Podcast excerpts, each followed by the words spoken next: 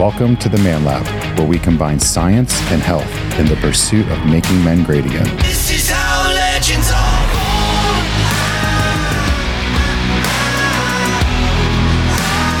This is how legends are born. I want to live younger for longer, just like the next guy. And when my friend in Australia told me 10 years ago about human growth hormone, I was hooked. I wanted to find out more information before I put it in my body, but it sounded incredible. Now, 10 years on, I live in America. I met with T clinics and they told me to stay away from exogenous human growth hormone because of one major reason and instead focus on peptides. So, in this episode, we're going to be talking with Alex Joseph from T Clinics about CJC 1295 mixed with ipamorelin and how it helps people not only feel good, but stay looking younger for longer because of this ability to promote human growth hormone production in the pituitary gland. Now, if you're wondering who I am, my name's Blake Doyle. I'm a personal trainer of 10 years back in Australia, and now I get the opportunity to ask some sometimes dumb questions to some very smart people to find out how to optimize not only my health and your health, but also money and business and anything else that's going to help me make myself and you guys a better man to serve the community.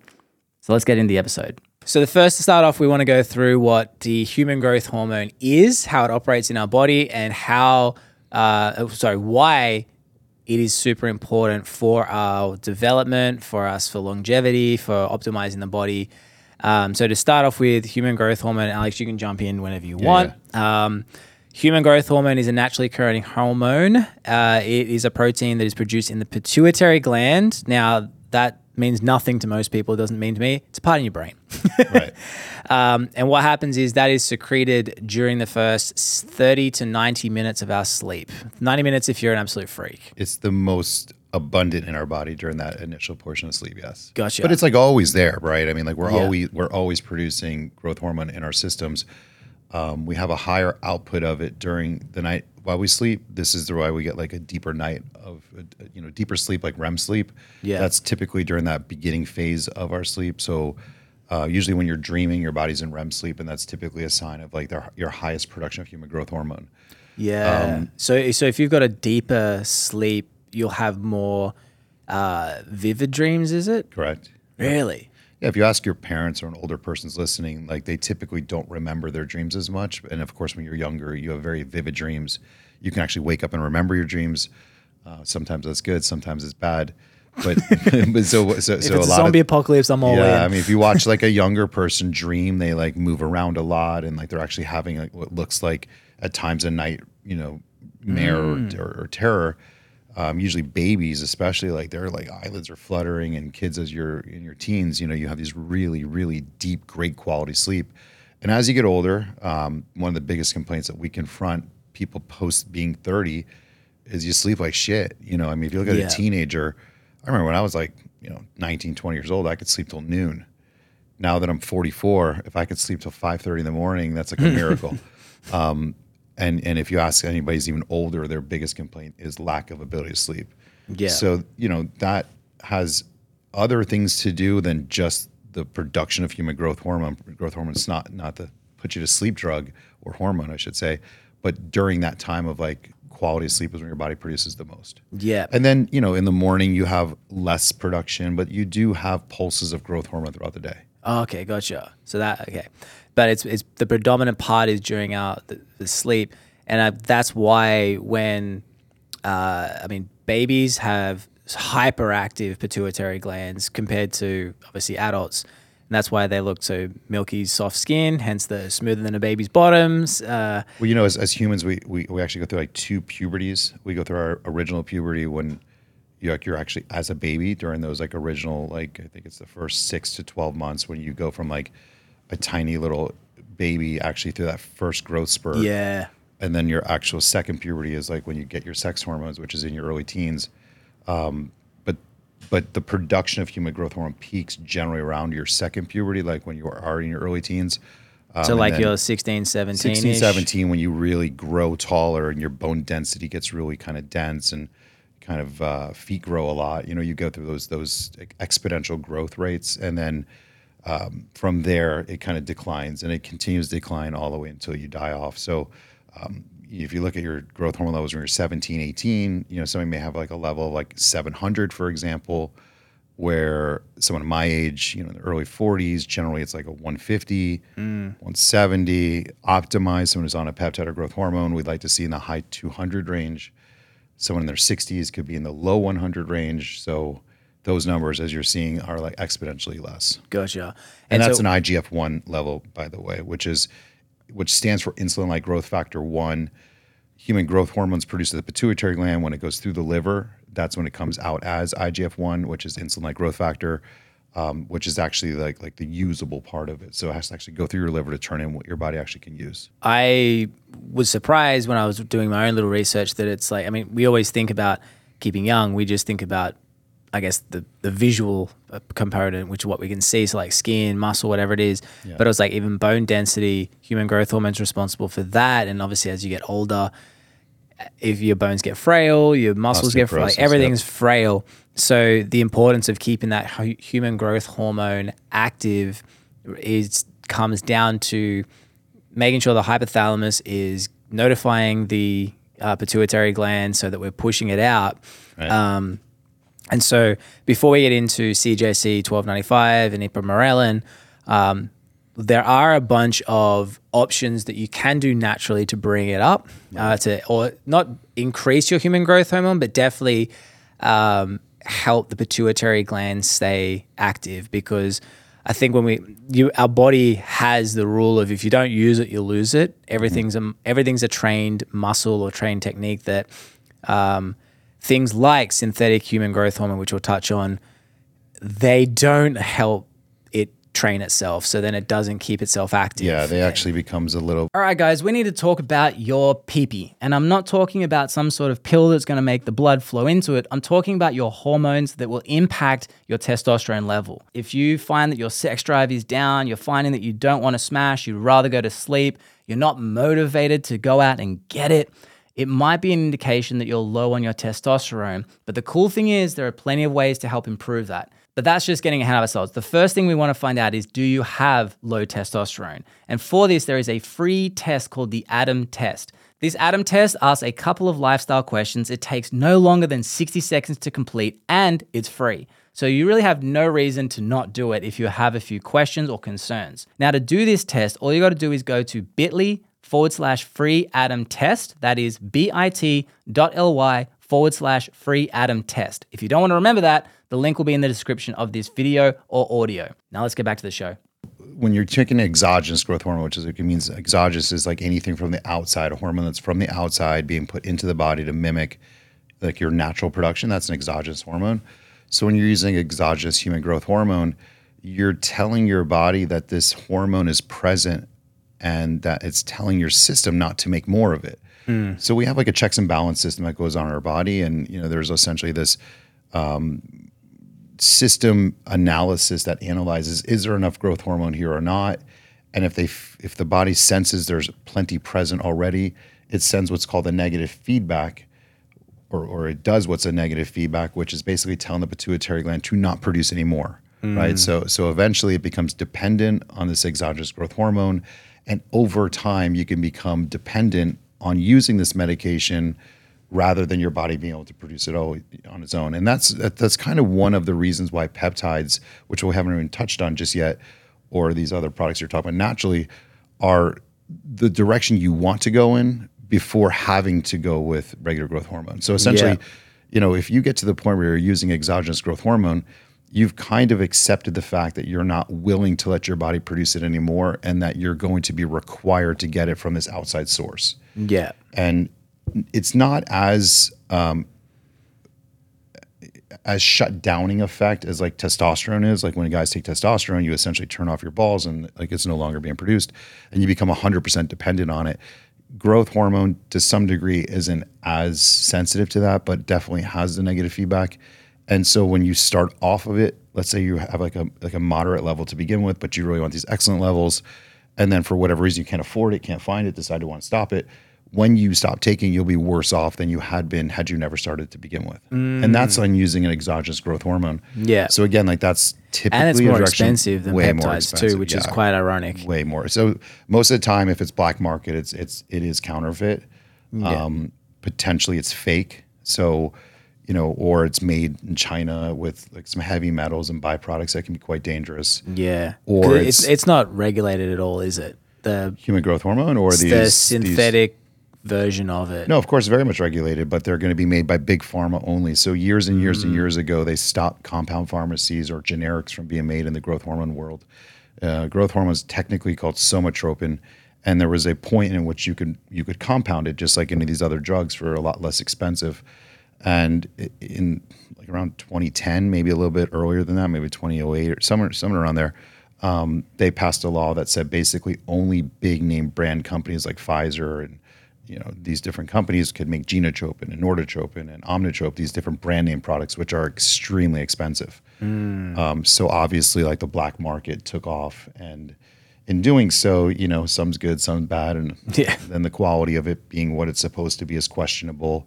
And growth hormone is a very fragile product so if it's not kept correctly or tra- you know transported correctly um, you could be buying something that was real but now is basically a dud because it wasn't kept refrigerated Yeah. or wasn't stored correctly or expired. So it may look as it's supposed to and smell as it's supposed to, and the box is correct. But and at one point it was legit, but now you're buying some some basically shit that doesn't work. So yeah. yeah, yeah. So there really is no real. there's Um, no guarantee when you buy black market stuff. It is what it is Yeah, it's a crapshoot. for sure. And so is um we'll come back to the natural ways to to um, stimulate the pituitary gland, but on the point of the synthetic version, is there ever a point like with TRT, you can have it like you recommend it when it's you no longer it's typically want kids or if it's the last resort for a lot of people trying to increase I their mean, listen, there's a lot of people are prescribed growth hormone for a lot of valid reasons. yeah. Um, usually in our business where people come to us for like wellness and anti-aging reasons it's usually not first line of defense. Like Yeah. our first line of defense is to try to maximize your production with different peptides.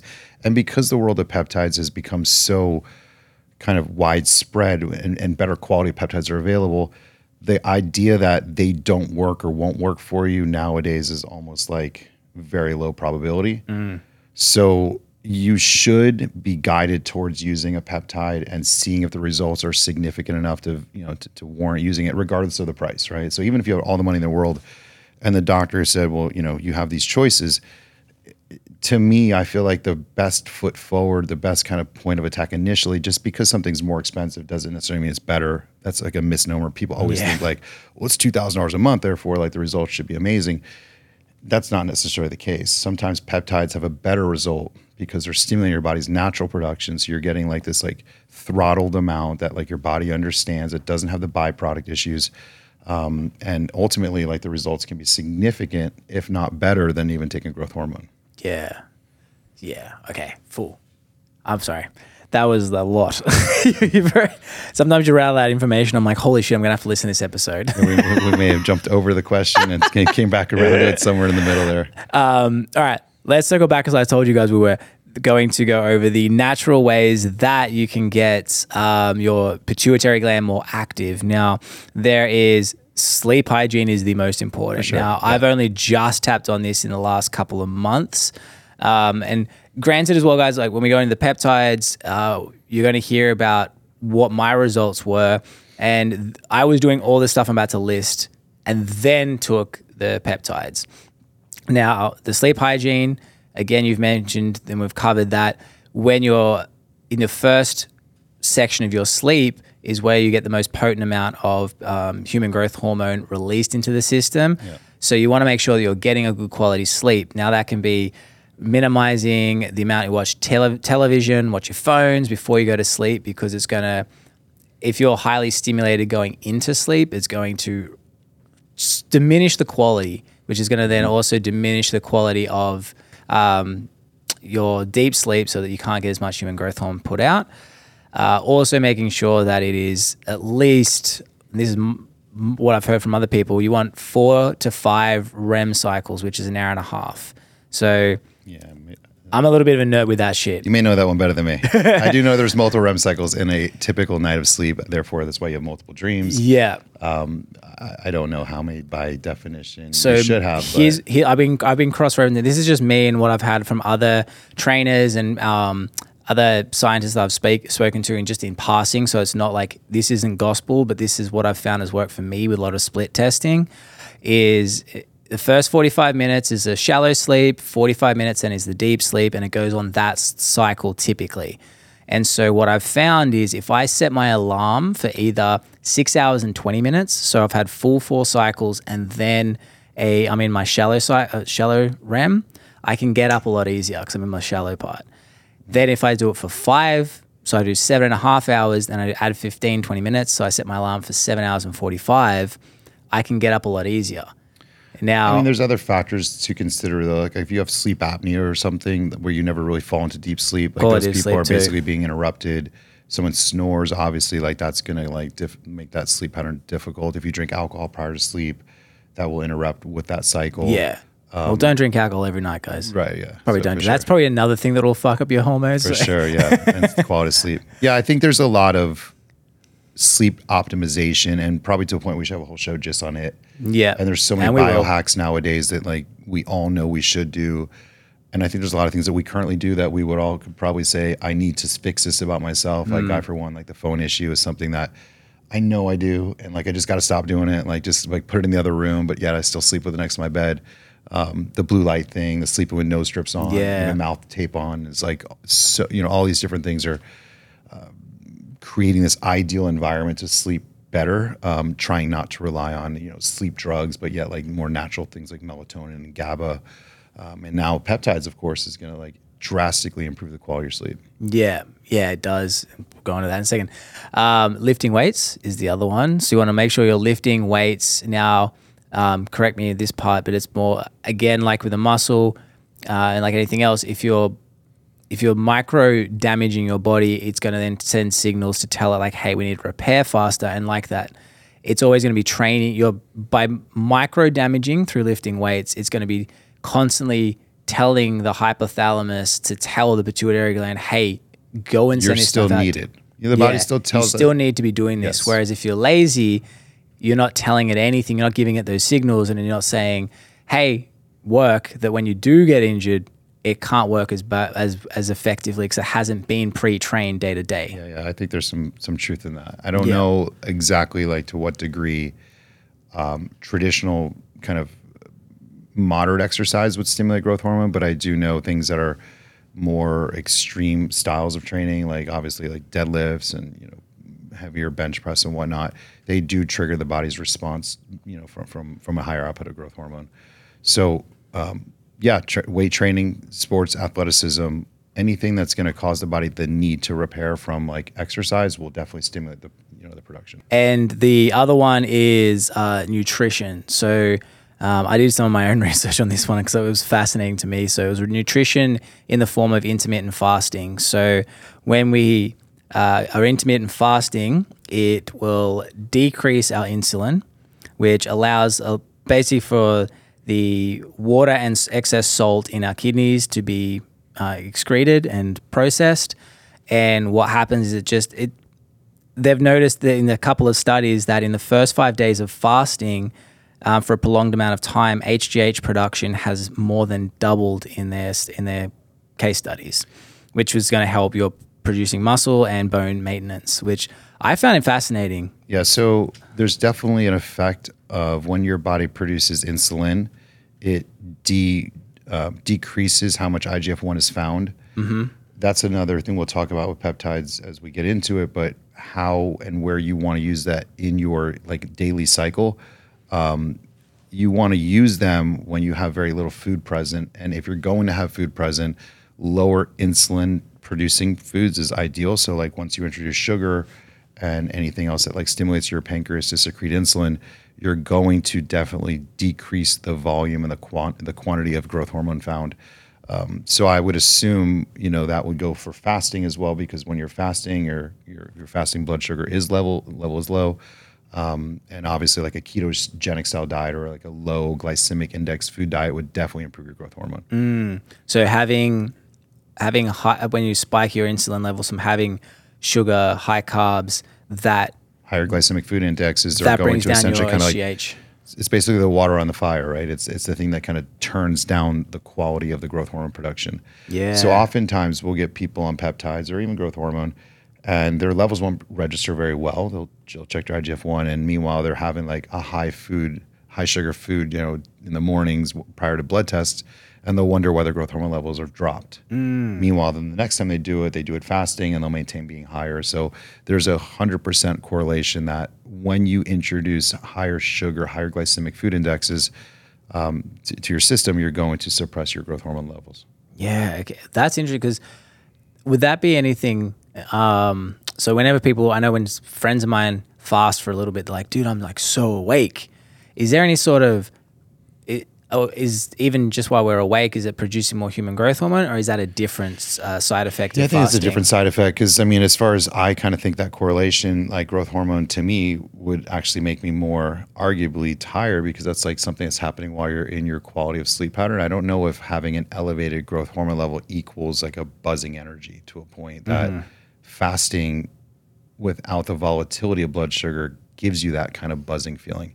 I mean, imagine, I mean, this is not to do with growth hormone, but like when, if we just eat lunch and you have rice at lunch, you're tired, right? Yeah. But like if you Good just have protein, crashes. so you have protein, you you find that your energy does not change. So oftentimes, like for me, I won't eat carbs during the day, and not so much because of the sole dieting impact on me, but I just feel tired and groggy once I do. Yeah. So if I just have protein and vegetables, I feel like, man, I'm fine, you know, but give me a bowl of pasta or rice, man, I'm taking a nap. so, yeah. Yeah, it is funny. Like that. That's how I've accidentally stumbled on carnivore diet. Just- you feel so much better. just by feeling myself. And I have no opinion. Like, look, you can do whatever you want to do, but by accident, I was just like, oh, if I have a carb heavy breakfast, I'm tired in the morning. So, all right, let's just take that out for a second. I don't eat it all now.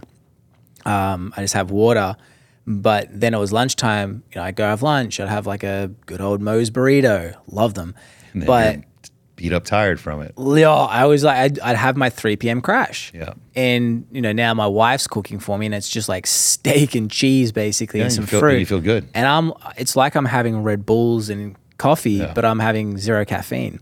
So it was quite an interesting accident that I was like, Yeah. became the carnivore diet and I was not yeah, that when we guy. deal with dieters, like that's a big complaint that people always talk about is they think that they need carbs to provide them energy and they're wondering why after they eat carbs they have no energy. yeah. Isn't that funny? Like It is weird. Yeah. And that's because of the spike of the insulin, is Yeah, it? yeah, of course. The blood Yeah. sugar jumps up and then it crashes down. And with that crash down, you feel tired. Yeah. So that, as far as growth hormone is concerned, is the catalyst to the kind of declining growth hormone.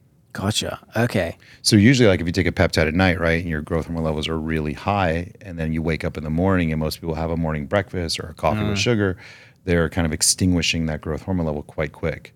Yeah. Oh, because it's produced also when we wake up, correct? Well, like a it's, little bit. it's your growth hormone levels are are are kind of tailing off at that point, but you can make them kind of uh, carry forward to some degree without crashing as low if you don't eat. Mm. So, like an intermittent fasting dieter, like we kind of touched on earlier, is going to have a higher growth hormone value in the morning rather than somebody who has pancakes. yeah. You know, because that person is going to crash and their levels are going to you know crash with it. Interesting. Sweet. I accidentally am doing the right thing. Yes. um, all right. So, synthetic uh, androgenous human growth hormone is an external force. Uh, exogenous. Uh, exogenous. So many different words I'm still learning here. And then endogenous is what you produce internally. So Okay, Exogenous, Exogenous. Yeah. I remember that. um, so exogenous human growth hormone basically makes the pituitary gland sedentary in a way across time. it feels like it's out of a job. You know, it's like, Yeah. where's this? Other, where's this? Where's this coming from? Like, did you hire somebody else to do my job? and then it's like, screw it, I'm going to take a break, and then not- let me know when you're ready for me. And eventually, nobody knocks on his door and says, get back to work. You know, Yeah. and, uh, the pituitary gland can wake back up. You know, and it's not going to be like knocked out forever. And to a point, that's what peptides actually do. Peptides are actually like tasking the pituitary gland to do its job better. Yeah. So there are people Because there, who the actually difference is they're a human growth releasing hormone, correct? Correct. Yeah. So so a peptide is like a way to stimulate the pituitary gland to produce more of its own. Um, and I know you're not at that point in this interview just yet, but when Mm-hmm. No, we, we are there- now. We're Okay, tapping cool. right All now. We're, right We're ready. because that's that's what fascinated me when I was chatting to you guys on my um, podcast that really broke like a lot of things that I thought I knew, which was the fact that it stimulates. It's a human growth releasing hormone, so it stimulates the pituitary gland. Well, Yeah. So, so the peptide itself doesn't really do anything. The peptide itself is a messenger signal to tell your body to do something in return. The hypothalamus is kind of the um, messenger to the factory that produces growth hormone. So consider the hypothalamus as being the operator of the factory, and the factory that produces the growth hormone is the pituitary. The operator kind of pushes the button that tells the factory to make it a certain amount of times within a certain quantity of you know a certain volume per per, per time it does it what a peptide's essentially doing is it's maximizing that worker of the factory to do his signaling more frequent with a higher production volume mm-hmm. so it's essentially asking the factory to get to work more and produce more. So it's imagine like the guy like turns up the volume and says like make more of this stuff. Um, and that's what the pituitary has to do in response to the, to the signal that it receives, which is what the peptide is. And one thing that I found interesting in um, the research was um, what peptides do differently, also uh, as compared to the exogenous, was that um, when the body releases it naturally, it goes across a prolonged time. Whereas when you're having the exogenous one, it's more of a, a spike and then a crash. So like you, it comes into the body, gets processed, gets Yeah. put back out. The half life of that drug is short. So Yes. you take a shot of growth hormone, call it 90 minutes, you get this whopping, you know, hit for 90 minutes and then it crashes off. But in that 90 minute, it told your pituitary gland to like no longer do its job. When 90 minutes is over, it's taking a break. No one's Yeah. come back to him and saying, make, make more of it. So like we're naturally your body's producing it kind of on call, right? So Yeah. You go to work out, you go to sleep, like you get injured, like there's this like kind of idea that this factory is being signaled to make a little bit more here and a little bit more there. But again, if you're on exogenous growth hormone, you don't get the benefit of that um, kind of uh, frequency of production that actually happens. Yeah. I'm always trying to find out how to make the body, I guess, accelerate or, I mean, expand or maximize what it's already doing. And so the thing that was very enticing about the peptides, the CJC 1295 with ipamorelin, was that it comes in and just increases what the body's already doing. So it matches it as well versus uh, something where the, it's just not natural to the body, like a, a hard spike. Like Yeah. we never really experience a hard spike. You, no, we don't get a hard spike. We have times, like we said, at sleep that you're going to get a higher output than you would at times, like in the middle of the day. So the wave is obviously like not consistent. You don't get this kind of situation of growth hormone production. To kind of clarify, those are there are two different products when you talk about CJC one two nine five is one growth hormone releasing peptide, and then there's ipamorelin, which is another growth hormone releasing peptide. Technically, CJC one two nine is a growth hormone releasing hormone, where ipamorelin is a CJ is a growth hormone releasing peptide. But for conversation purposes, we'll we'll, consider them both peptides. Um, they combine these two into what's considered like an ideal blend. I consider this like a dual. What we actually call a dual blend. But these two complement each other quite well. And the reason why they complement each other is because the timing of each one. So Ipamorelin has this great front end benefit. Like when you take the shot, it instantly, almost within minutes of hitting your system, you get this maximum production of growth hormone um, from the pituitary, and it lasts several hours. I think it's like three, four hours, uh, and then basically it's gone. And then, and then the- theoretically, you're you know kind of going back to your natural production. The CJC one two nine five, although it doesn't have such a dramatic punch on the front end, it has a more prolonged benefit over a long period of time. So call it twenty hours. Well, if we have a 24 hour day and you have something now that has this dramatic spike with like this tremendous output for four hours, and then the secondary benefit is like the remaining portion of the day, that combination gives you like a really great even distribution, mimicking similar to what our bodies produce as far as like more in the front end and like a little bit less on the back end. Mm-hmm. But if you didn't have the CJC 1295 in that, you would have this like great jump in the front and then a more dramatic drops, right? So, so when they do combine these two peptides, they consider how to like maximize the output for like the entire day's benefit. Because although yes, it makes you sleep better, it also makes you metabolize fat better. It makes you like maintain lean muscle mass better. It helps improve your skin quality better. And so I would rather those benefits kind of carry forward throughout my whole day versus just getting the benefit wise sleep. And that's Yeah. the purpose of why we do these combination ones. Yeah. And um, so we what is um like the peptide structure for some of the the geeks like I'm learning all this stuff, so I'm getting geeked out about it. We hear peptides, but I mean I know that there's different lengths and everything else, but what what is like the what makes it so fascinating for people because like there's long ones and then there's short peptides. What is all that jazz? If we can go into that nerdy stuff. Okay, so peptides are amino acids or a string of amino acids that are mm-hmm. up to a certain amount of amino acids long. Okay, Yeah. So when they break a certain length, they turn into different categories. Actually, over 99 amino acids long turns into what's called a biologic. Real human growth hormone is 191 branch chain amino acid strain. So it's considered like this long. Mm. Peptides can be as short as 16 molecules long, or 33, or 29, or 44. So they're kind of like a snippet of that long molecule that has a particular message within it. Oh, okay. Um, not to say they're all going to not carry over into some of the other fragments of itself, but to be considered a peptide, they have to have a particular length that's more short. And because the shortness of it, it only does such um, a refined message. It's a little bit more of like a targeted approach. If you have something that's longer by message, then you run the risk of having a little bit more of a sloppier kind of result, right? So, you know, this pituitary gland of ours does more than just produce growth hormone. It produces sex hormones, it produces cortisol, it produces FSH, LH, women estradiol. Um, and so, you know, you end up getting this potential stimulation of other hormones when you use some of the more older versions of peptides as well.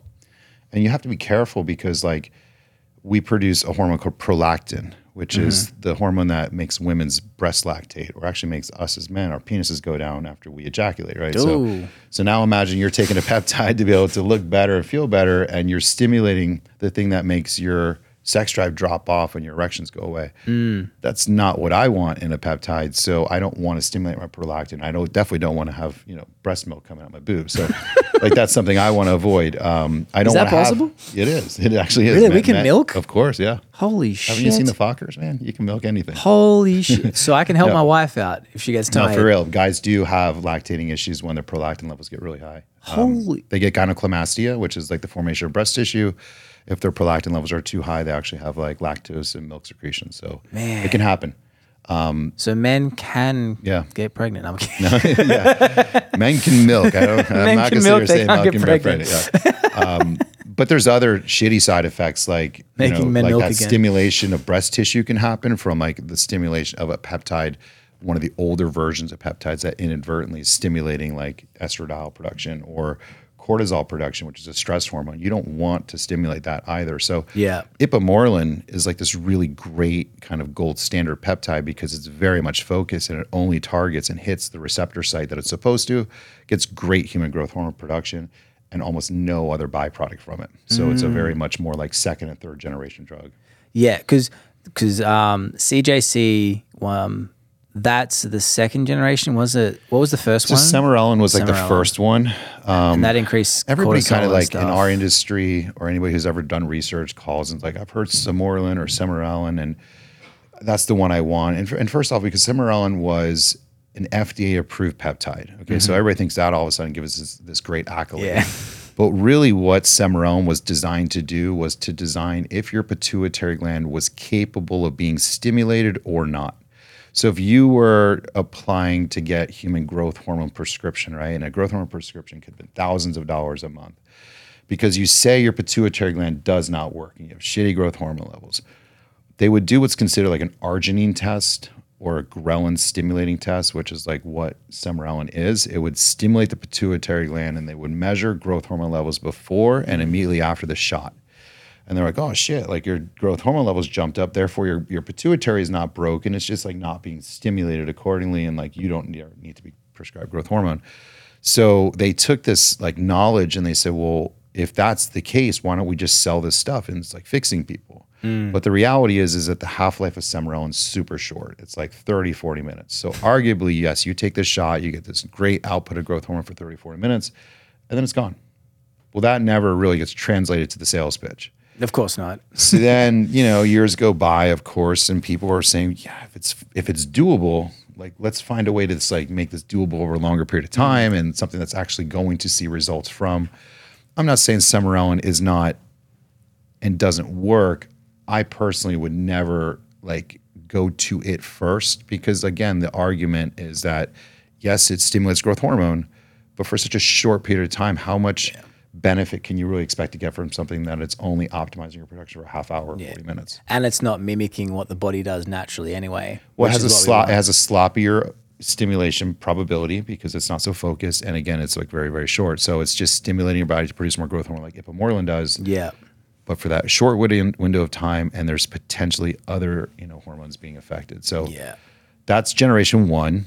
That was like 20 years ago or so. Um, but yes, it is FDA approved because it had this like you know necessity in medicine. Yeah. CJC one two nine five. Um, by the way, the CJC letter kind of is like the short for the for the um, laboratory that actually created this drug. And the That's 129 where I was. I was trying to Yeah, find I it don't out. know exactly the. Um, if you ask me, the think I name, wrote it down I, here. It was wouldn't be able to tell you, but it is it's the name of the laboratory. So Okay, that's where it came from. yeah, this, the CJC means nothing more than the initials of the lab. The 1295 happened to just be like that particular um, experiment number in like their attempt to to do create something that worked, right? So it was the laboratory. They landed on this at the 1295th time. So those numbers don't really mean anything. Um, but anyway, so, so, so it was a second or third generation of the original growth hormone releasing hormone. And they realized, sure, this had a high probability of like long term stimulation of growth hormone. Um, then they refined it, added another, um, what's called DAC, which kind of elongates the benefit over a very long period of time. Yeah. And and the problem with that though is people had a lot of side effects to it and like allergen issues and allergy reactions to it. So they found a lot of intolerances to it. So Yeah. oftentimes What is DAC? ah shit man the the the initials um I think Because I've, I've, I've it's just in the a, it's, research, it's, it like, it's, it's kind it? of like an not necessarily an ester, but it's a way to take the medication, the CJC one two nine five, and elongate its half life over a very long period of time. Mm-hmm. And you would say, well, that sounds great, right? Because this whole concept of like I don't want diminishing growth hormone levels, but a very high percentage of people who would use it would get allergy problems from it and like get Mm. really bad hive itchies, you know, itchy skin from it um, swelling, you know, welts, anaphylactic reactions. So by taking out the DAC, you know, you got rid of this high probability of allergy issues.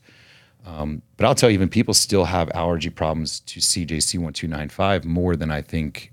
You know, I'm comfortable like saying that it's not extremely low and unprobable.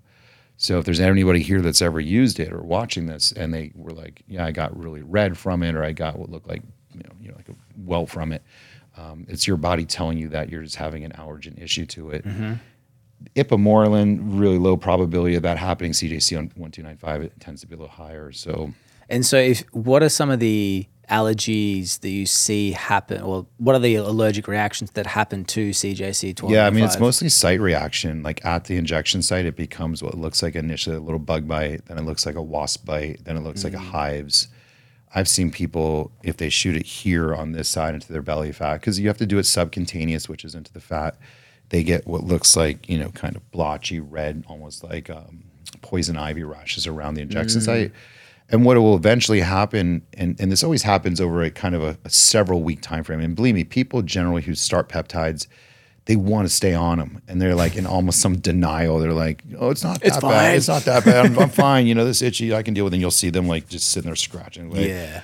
And eventually, the body will build up an anaphylactic reaction. And I've seen people get to a point where they like literally take a shot and their throat throat will close up on them. Oh shit! And I have to tell those people that unfortunately, this combo drug is not right for you anymore. But then they can just do generally regular ipamorelin.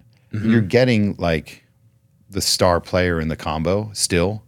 You're just not getting like the secondary portion. So it's not Yeah. like you get a total, you know, shitty replacement. You just it's just not as good of a replacement. So if you ever have to get kind of taken off, it's not like the worst the worst thing in the world. you Yeah, know? so there's, just there's a workaround. Yeah, it is. Okay, and so really the star in it is ipamorelin. ipamorelin for sure. Yeah.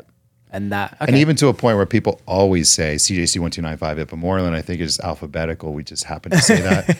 but it is Ipamorelin and then CJC 1295 when you look at the ingredient list. yeah, because I didn't even know when I was.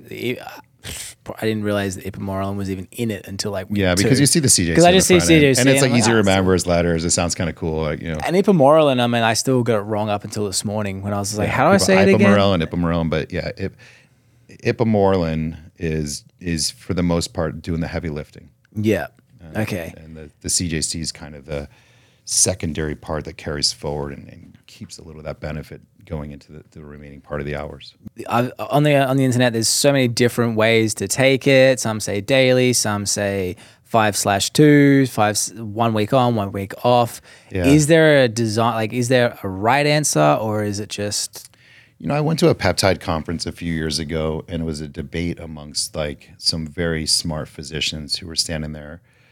And you know, it's funny because these guys, I would say chances are they haven't even tried this medication, and yet they study it and they know about it. So I'm going to start with me as a personal user, and then I'll go to as a clinic owner, like what I've seen and the rationale behind it, and then obviously I'll tell you what like you know those doctors would tell you. I think when you look at it as a personal user, you're getting this great sleep while you're using it, right? So, do I want to have great sleep five nights a week and shitty sleep the other two? Personally, no, right? So I want to I want to use it every night. The advancements that you're looking to get out of it, as far as losing body fat, increasing lean muscle mass, for most people, you want to have this optimization happening every single day there is no negative feedback on the pituitary that's telling the pituitary gland to not produce growth hormone because it's being stimulated to a point you're retraining it to actually work more and harder. Mm. So from a user standpoint, like I always thought it was best to use it seven, you know, seven nights a week. From like a clinic standard, I think people are comfortable with this idea of six days on, one day off. Yeah. Because most people on the weekends go out drinking or they go out of town and maybe the idea of taking a shot at night isn't going to fit into their schedule.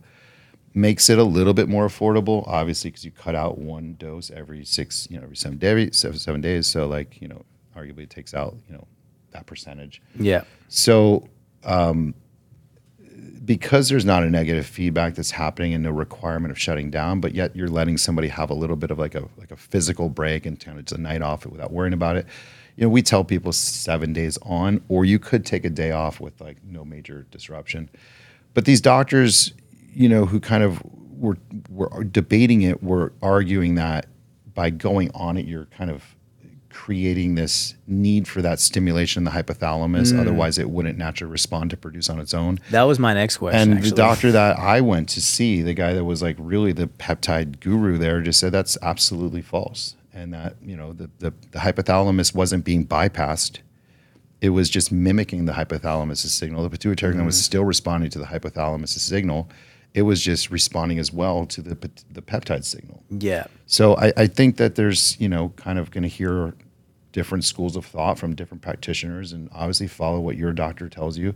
But if you ask me, what do I do? I do it seven nights a week. because it's stimulating the hypothalamus. Where is that stimulating? It's not stimulating the hypothalamus, it's stimulating the pituitary. Oh, pituitary. It's mimicking the hypothalamus's signal. Gotcha. And so, is that like a secondary thing coming in? Is that going to affect the pituitary gland later if you came off Like it? almost burning it out. Ye- It's not like jump starting your car battery. It's Yeah. like you did it over and over and over again. You're gonna fry your battery.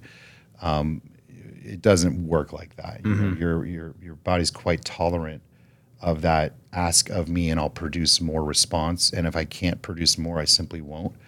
Um, you're not supercharging your body to like output something that's uncomfortable.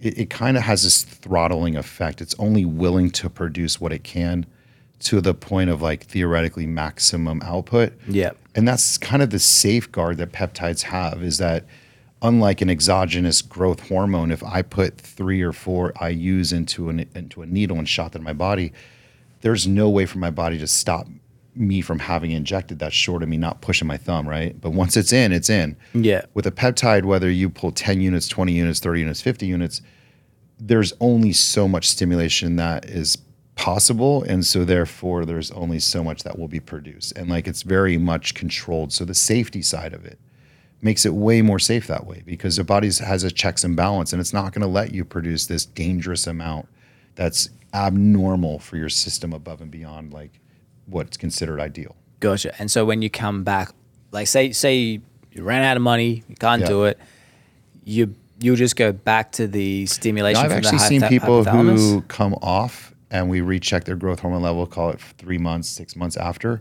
and their levels after are better than prior to getting started. And I think that has to do with the either A, there's like a regenerating property to the growth hormone to the pituitary, like it regenerated it, or it retrained it to have that more frequent stimulation aspect. But Yeah. regardless, the after effect of having used it was positive versus having like a negative impact on it. And so the, the optimal time to take the um, CJC with the ipamorelin is 15 minutes or so before you go to sleep when you're fasting. when you're fasting. Yeah. Yeah.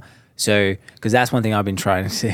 I mean, And it's hard two nights if you're a ago I had eater- I ate super late, and I was like, I actually decided not to have it because I was like, I mean, I we did some Tim Tam slams. You know them, you love them. Yep. But um, we'd done a couple of Tim Tam slams, and because it had sugar, I was like, oh, my insulin is up, and so I chose not to have I mean, it it's still night. gonna it's still gonna provide a benefit. So so in the event that you happen to do a Tim Tam Slam tonight and you're They're freaking good, contemplating, right? they are pretty damn good. but you're contemplating because this will help you fight off that Tim Tam. You know, get, get a leaner from. But yeah, if you're contemplating should I shouldn't do it, I mean, it's still gonna work. It just w- would have worked better had the Tim Tam not been present. Yeah. Um, and by the way, Tim Tams are these chocolates that he introduced us to that are pretty fire. But Oh, it's on the it's on the other episode, Yeah, guys. The yeah. boys only episode. Um, yeah. So so in the event that you happen to have sugar prior to going to bed, or you get a craving after you take your shot, it's still going to be beneficial. It just would have been better had you not done it. Yeah. Years ago, we used to have this other peptide available to us in our, in our industry called GHRP2, and they would mm-hmm. combine it with a product called GHRP6. So we made this tri blend with Semarel and GHRP2, GHRP6 it would give you this massive hunger. Like you would inject it and you would feel as if literally you could eat every single thing in the refrigerator. It was it was an oh. undeniable, insatiable appetite that Jeff you would wants me to get. And you would get sweaty and oh, clammy and you would feel like your blood sugars crash.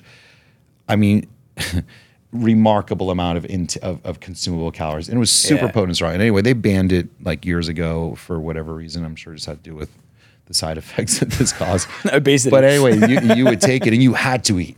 Like you just couldn't not. Because it you know? increases your ghrelin, right? Oh my god! Like to a point, it was you would take it and go to the all you can eat buffet. You know, like one of those. Holy shit. It was remarkable. Wouldn't you throw up from that stuff though? Like your um, stomach so so reject it? ghrelin is like that digestive hormone that your stomach produces. So Yeah. yeah, it would stimulate a shit ton of it. So you'd literally feel your stomach. Actually, funny story about it. It was originally invented to give to people who were having extreme constipation, and they would give it to somebody to get their bowels moving. So that all of a sudden it would make you want to take a take a shit. You know. So so then they found out that after going to the bathroom, people were like, "Fuck, I'm hungry." They had munchies. yeah, I was hungry. So obviously concentrating it to a higher, higher, and then and then they were realizing that these people were actually getting lean and looking younger and sleeping better. And they were like, okay, there's this correlation between all these things, and that's how the GHRP family was born, and eventually, what essentially killed it. But um, so yeah, so so the ghrelin stimulation makes you super super hungry, and you would eat because of it. Where this the ipamorelin and the CJC one two nine five have no impact on your ghrelin response whatsoever. Um, so you don't feel hungrier because of it. To a point, it actually has a little bit of an appetite suppression effect. Um, if you ask me why, I, I really don't know why, um, but they are they do say it does reduce hunger. I take it. I don't feel like I'm any more or less hungry. I just know not to eat after I do it. Yeah. And so, um, shit, I lost where I was. I had another question after that. It'll come back. It probably won't. Um, oh yeah, taking it. Uh, so they suggest you know fasting for two hours before you go to sleep is the typical thing. Try and minimize your sugar intake before Yeah. you go to time. Um, carbs, I guess, would be the similar sort of thing. Yeah, I mean, if you're going to eat, like, have like obviously some protein or something with fat in it, which Yep. doesn't have such a impact to the degree of you know insulin production. Yeah. I think like any other drug or alcohol, really at that, once you consume anything, you kind of dilute some of the effects. I think Yep. if you're drunk and you eat a piece of chicken, you're going to be a little more sober. Obviously, if you eat like a bag full of chips, you get more sober. chickadee tenders from Publix. Yeah, yeah, exactly. So, um, but it's like anything else. I think the more you can kind of avoid bringing something else to your system, the more the benefit will be provided. Yeah. I mean, honestly, for me, I take that shot and it's like within five minutes, I close my eyes, I'm lights out. Yeah, I've noticed when I take it, um, it's weird. So I don't have any side effects, but I have like the it's like I don't know if it's a headache, but I'm talking like one percent. It's like it's so minute that I can't tell if People get flushing, a flushing effect. Your, it's probably your a flushing can get effect, red, and, I like, feel it here. Yep. But it's not a problem. It's just like it's a it's one of those things where I was like, oh, that's interesting. You know, I, I, I prepare best sleep. people when we when we put them on it that don't be surprised if like you get a flushing effect or if your Yeah. ears feel red or hot or you get a little itchy sensation around the side. Just because if nobody told you that's a potential, you're gonna be like, oh shit, something's going wrong. Yeah. Um, it is quite normal, especially when you first get started, and it's just some kind of a reaction that your body produces from it. In time, you do get more used to it, or it typically goes completely away. Like Yeah. I said, if it gets worse progressively and it ends up becoming a problem, you should talk to whoever you're working with and tell them that, like, okay, I'm getting blown out itchy on my side, or Mm. this quite mild flush is turning into like a raging migraine headache. You may not be, you know, right for the product. Yeah, so I wanted to share my story actually with CJC 1295 and Ipamorelin. It's a weird one, it's an abnormal one, but I mean, I already was had a good sleep hygiene, f- training consistently, eating healthy, um, super obsessed with living younger, longer, and all that sort of stuff. And when you guys got me onto the CJC with Ipamorelin, put on like eight pounds of muscle in the first two weeks um, to the point where I mean, when I went to Australia, everyone was like, "What the fuck happened?" Yeah. And even Jeff, I didn't see him for like I think until I got back from Australia, and he was just like, "Dude, you put on size," and I was like, "Yeah, yeah." So it's Australian chocolates. it's all the Australian chocolates, but um, no, it was fascinating that um, yeah, I, I definitely I, I get like a little bit of not like a headache, it's like one percent of I'm aware that it's in me, like maybe a little bit flushed or something. But that's the only side effect I've got. But it's like I'm asleep and then I have the best sleep Yeah. that I have anyway. I tell people it's sort of like imagine when you have sex and you know when you like sink into the bed after like a good sex session, those are the sleeps that I get all the time. And I don't have to have sex. Even better. My wife sure your, wife, hates your it. wife's loving it. Huh? well, now they're eight pounds heavier. You can't, can't get your hands off you. I mean, the thing about like peptides, especially these type, you know, when you're when you're more deficient, which maybe you were, and you just didn't realize, the impact that they provide is more significant. Typically, they're more subtle. Um, in your case, it's a little bit more dramatic, but everybody's experience with them is going to be good for the most part. Obviously, there are people whose expectations are unrealistic. Um, and so that improvement is going to either be dramatically fast, like in your instance, or it's going to be more subtle and slower. Um, but but the great thing about peptides is like give it a shot. You know, see if it's something that makes you feel better, makes it perform better, and if it doesn't, like no harm, no foul. Come off of it, and so what? You wasted a little money. Maybe you took shots for a month. It's not like you're not doing any detriment to your system. You're not going to have any like long term, you know, repercussion because you tried something. It's kind of supplement in its own way, like meaning you take a dietary supplement, it doesn't work well for you, stop it, life goes on. Um, hormones like testosterone, some of these things have like consequences to, to, to trying them. You know, you can create like this long term dependency even if the first time you do it, the first cycle you try it uh, peptides don't really work that way. So, you know, if you're on the fence and you're just trying to make yourself kind of just, hey, fuck it, let me let me try something new, um, or you're listening to this podcast and you're thinking, hey, I could sleep better and maybe I could like trim up my waistline. Improving your growth hormone levels is like the fundamental way of making your body heal better, like perform better, be essentially to some degree younger. And if you think when I was younger, I could eat like shit and lose weight faster. When I was younger, I could go out drinking and felt great the next day. When I was younger, you know, I could work out and and, and train the next day and, and be a lot more um, you know stronger, easier to get back on the workout. Then, then improving growth hormone is gonna gonna do that for you. If you think about like professional athletes, one of the unfair advantages that someone like Roger Clemens, who got caught for taking HGH, it didn't make him throw the ball faster, right? Yeah. Like if I like I take growth hormone products and I'm not gonna all of a sudden hit, be Barry Bonds and like Yeah. hit you know 70 home runs. But what it does for those guys is it lets them train harder and basically be ready for the game the following day faster than the guy who's not. Yeah. And so in our lives, because we're not professional athletes, the training for that day or that game that we're you know theoretically playing is life. Mm-hmm. And if I'm prepared for life the next day better than I would have been had I not done this, then I think I'm I'm a, I'm a step up against my competition, which is everybody Yeah. else. Yeah. And I want to be better, right? We want to perform better. We want to look better. We want to make more money. We want to be more successful. Um, and and that this is the way to kind of give yourself that unfair advantage. Yeah, and that that was the thing that fascinated me too. Because again, I'm not in unless if I'm not someone who's thinking like health wise in the next three months, which I think most people think that way when it comes to health. You know, like the saying I always say, you don't own your health, you rent it daily. That you know, when I was 20, that's when I started thinking about 30. Where I was like, all right, I need to tighten up my eating. That was that's the most obvious one. Tighten it up just a little bit. Drink a I little can't have- less, maybe party a little bit less, maybe Well, sleep a little bit more. I worked at bars during my early 20s, so I didn't. You can go one of two ways because I worked and then had to drive home. Didn't want to drink and drive, so I didn't really drink Saw the drunk assholes all the time. You're like, I don't want to be like this. That's the thing when you're driving home at 4 a.m. and you see some drunk dude in the in the the gutter, you're like, I'm glad that's not me yeah, today. yeah, for sure. Um, so thankfully, I didn't really develop the socio companion or the connection, I guess, the social companion, Jesus, connection with drinking and hanging out with friends. Um, so I'm very blessed for yeah, that. you chose health and a healthier lifestyle, which is great. Yeah, but um, you know what I noticed was I tightened it up, thinking each ten years ahead. So now being 34, I'm like, all right, where do I want? I want people to not be able to guess my age when I'm 40. How do I do that? So I'm thinking, like again with the um, human growth hormone peptides, it's not a all right, I'll do it for like a month and see what happens. Right. It's all right, is this something that I can add to my lifestyle that is going to complement me and keep me on my my journey? It's just the same as like when people start doing exercise, when they go, Oh, how long should I do this for? I'm like, the rest of your fucking life. For sure, yeah. Like, oh, but I don't want to. It's like, well then don't complain when you're overweight and tired and miserable. Yeah. And so that was the thing that drew me to this peptide because just a quick reminder, guys, if you haven't done the ADAM test, it's bit.ly forward slash free ADAM test. It's free, it's 60 seconds, and also 88% accuracy rating to find out if you have low testosterone and what you can do after that. So bit.ly forward slash free ADAM test. Let's get back to the show.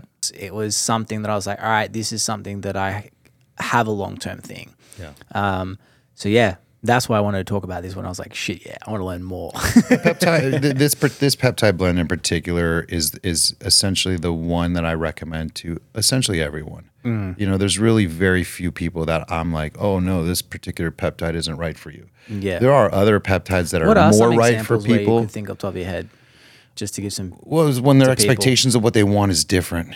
Yeah. Um, you know, we have peptides in particular very much geared for weight loss. We have peptides very much geared for actually people who want to put on a substantial amount of mass or, or mass. We have pe- peptides particular for healing, like you interviewed Jimmy about. Um, this peptide actually touches on all those. It helps you lose a little bit of weight. It can help Mm. you put on some mass. It can help you heal faster. It's not as like specific and targeted. It helps boost your immune system functionality. So there's people who I would say this is not right for is somebody who wants a more direct result that another peptide can help accomplish. Yeah. But if it's just a general sense of like overall well-being and a general fitness, there's no person that I can identify short of somebody who has active cancer or a previous history of cancer because of its cell growth benefit that can unfortunately also grow cancerous cells. We do not work with clients who have active cancer or a previous history of seven years of being of having cancer.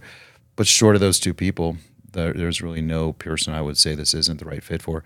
Whatever you're, you know, sickly person or you're a super healthy person, you're a gym person, you don't give a shit about the gym person. Like, why wouldn't you? Who doesn't want to feel better? Who doesn't want to look better? If you don't care about your aesthetic and you just want to like wake up in the morning feeling not so much like shit, mm. this will help. If you're like dialed in and you look like the pinnacle of what you think you can look like, this can get you that extra little edge without maybe having to work as hard. Yeah. Male, female, young, old, skinny, fat, everybody could do it. It's funny because like, I mean, I guess most people think about this and they think of someone who's aesthetically driven. But the way I found out about this was through a very good friend of mine. I found out about this synthetic um, exo- exogenous version. Exogenous, Getting closer. I found out about that version 10 years ago. And, you know, I was like, but dude, you're still the same. And he goes, Yeah, well, I don't go to the gym. He goes, I'm not buying it for that. I'm buying it because the way he explained it to me, which got me very interested 10 years ago, was you know that cloud you feel like you have over like in your head, just Yeah, that yeah. like I don't call it brain fog, 'cause I think that's just bullshit. But he goes that sort of like just ah, I feel like I need that little bit extra. He goes that thing just went away from me, and he goes I can just get up, I wake Feel up, I go to work, and I feel sharp. Yeah. And that was the like, what do you mean? And so and he goes, yeah, because I don't go to the gym, I'm not going to put on muscle because I need to train that muscle, and if like it'll help if I'm doing it. And every single time this phone, huh? You guys aren't even open and you're getting calls. Uh, sorry, guys, there was a phone call that had to be taken, so that took preference just for a second. But um, I don't know where we were, so what we're going to do is just going to wrap this up. um, as I as I mentioned to you guys b- before in this podcast, huge advocate of CJC 1295 with Ipamorelin. You guys have sold me on it. The longevity of it, the feeling I feel from it on just a day to day basis. It's not like an acceleration thing. It's more just a good overall feeling. Can't speak any more highly about it. Um, if you want to find out more information, guys, uh, reach out to T Clinics, tclinicsusa.com. Alex, absolute genius. So all the boys at T Clinics. And if you take it from me, even my friends, like I've got a couple of friends and clients who are also on um, CJC 1295 with Ipamorelin with T Clinics, and they all have been saying the same things about better sleep, feeling better, and just an overall healthier feeling from it. So make sure to subscribe to the Man Lab, and we'll see you guys soon. Thanks.